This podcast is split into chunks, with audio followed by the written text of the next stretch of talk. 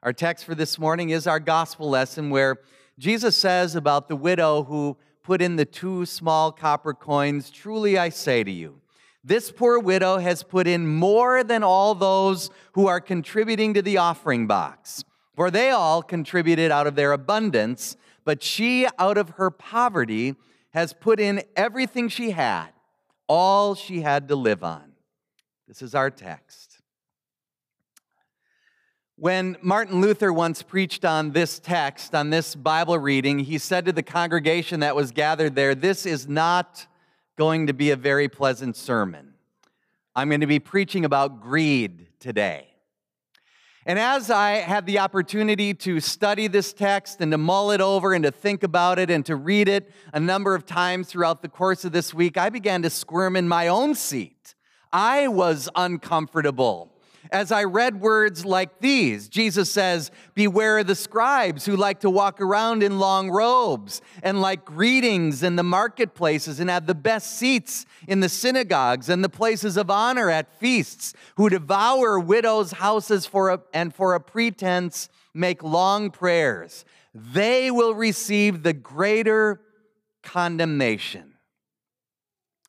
See, Jesus is making a point here that greed doesn't just have to do with money.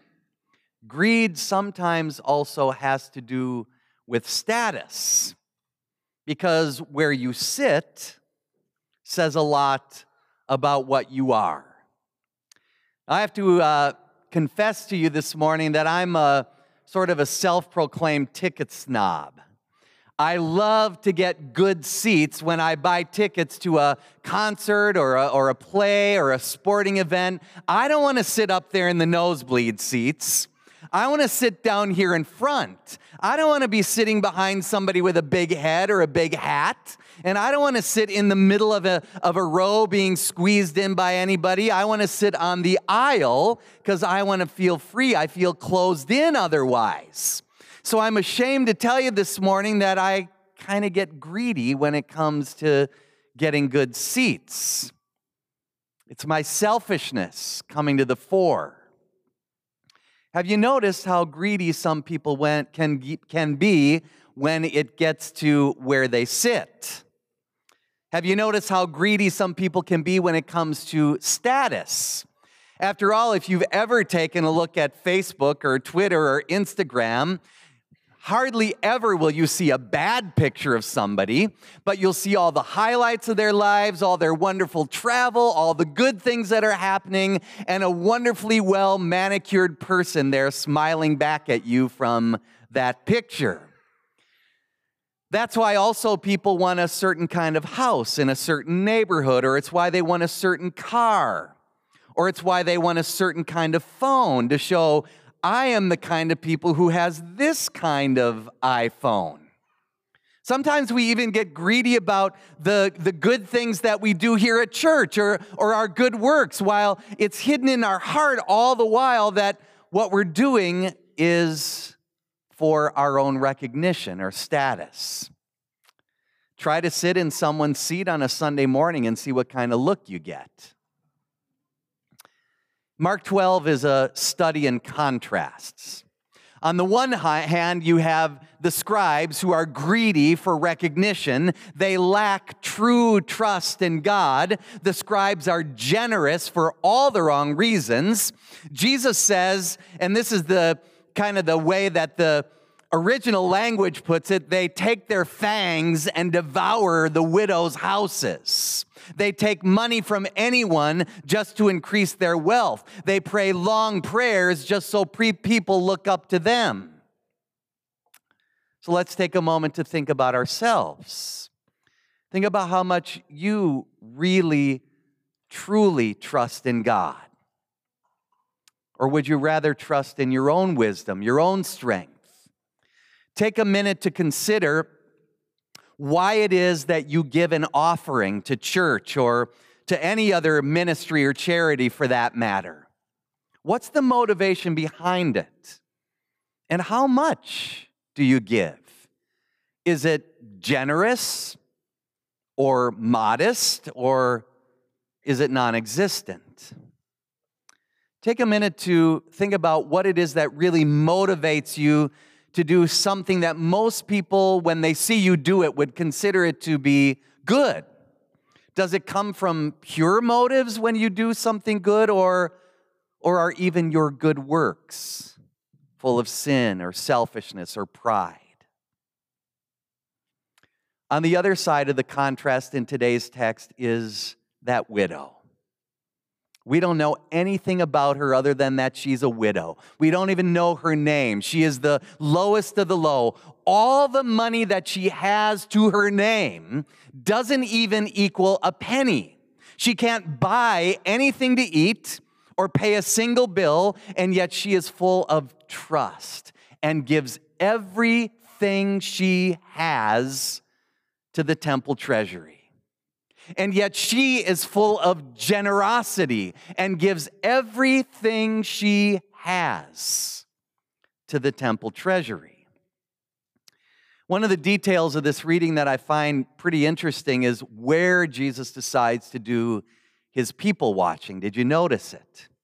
He sits down right across from the offering box and watches people as they come forward to give their offerings, which is when he encounters this widow.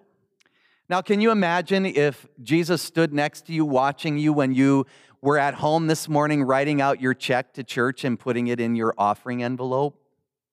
Or could you imagine if Jesus were the one who walked down the aisle here and was passing out the offering plate, watching each and every person put in their offering this morning?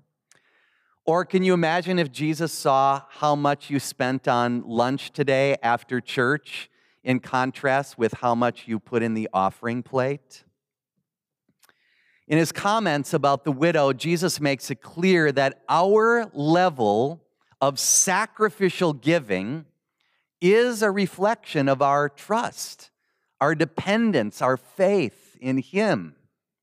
So, my giving statement that comes to me from church at the end of the year shows just how low is my level of trust in Him.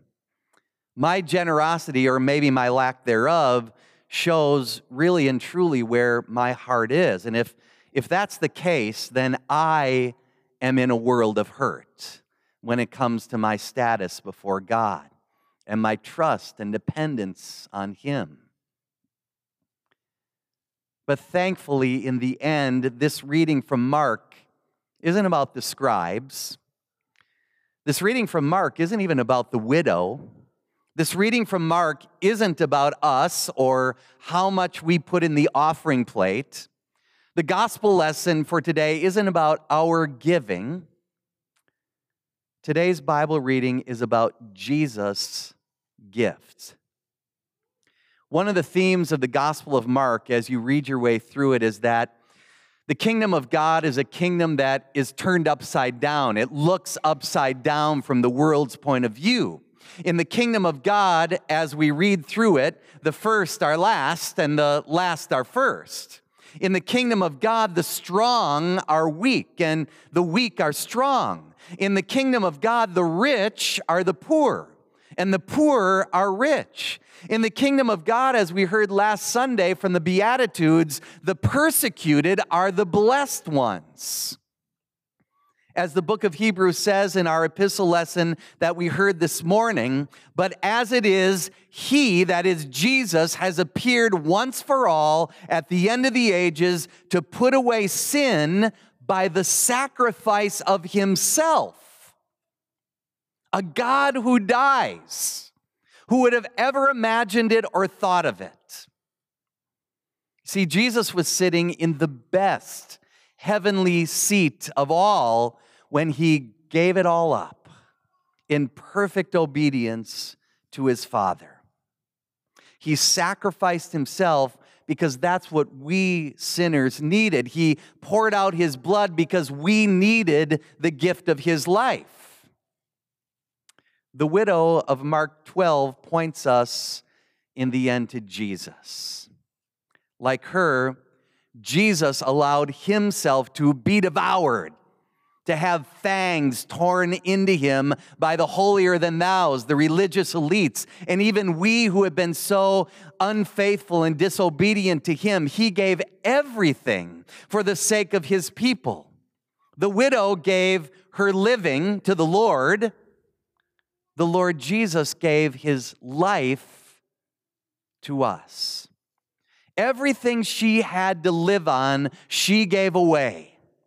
And in an even greater sense, Jesus put in everything he had. The Gospel of John puts it like this When Jesus had received the sour wine, he said, It is finished. And he bowed his head and gave up his spirit. He gave it up as a gift. If you think about it, the, a description of the widow in today's reading is a perfect description of Jesus. He gave everything he had for you. You and I are forgiven for our greed, for our lack of trust, for our unfaithfulness. We are forgiven for wanting the seat of honor, for sacrificing too little, for praying long prayers just to get people's attention. The poverty of the widow reflects the poverty of Jesus, who gave everything to come to our rescue. The rescue came at your baptism when Jesus took you from a place of horror and sat you in the highest place of honor next to Him completely showered with the generosity of his forgiveness. Jesus has given you all the riches of his kingdom, though you deserve them not one single bit, or not even two little mites. Jesus' generosity to us means that our trust is in him so that when the winds and the waves of this world sweep over the boat of our life and it starts to capsize, we trust in Jesus to rescue us. When the bottom comes out of our world and we begin to fall and fall and fall some more, we trust in Jesus to catch us. When the financial resources that we had counted on and are afraid that we will never get back are gone, we trust in Jesus to provide. When we hit the bottom and are afraid that we will never get back up, we trust in Jesus to pick us up by his grace and to give us his peace. And when our sin is weighing us down and guilt is piling up and our shame is too much to handle, we trust in Jesus to love and to forgive and to forgive us some more, and to forgive us even more than that, and to keep on forgiving wherever and whenever forgiveness is needed. After all, He gave all for you. In Jesus' name, amen.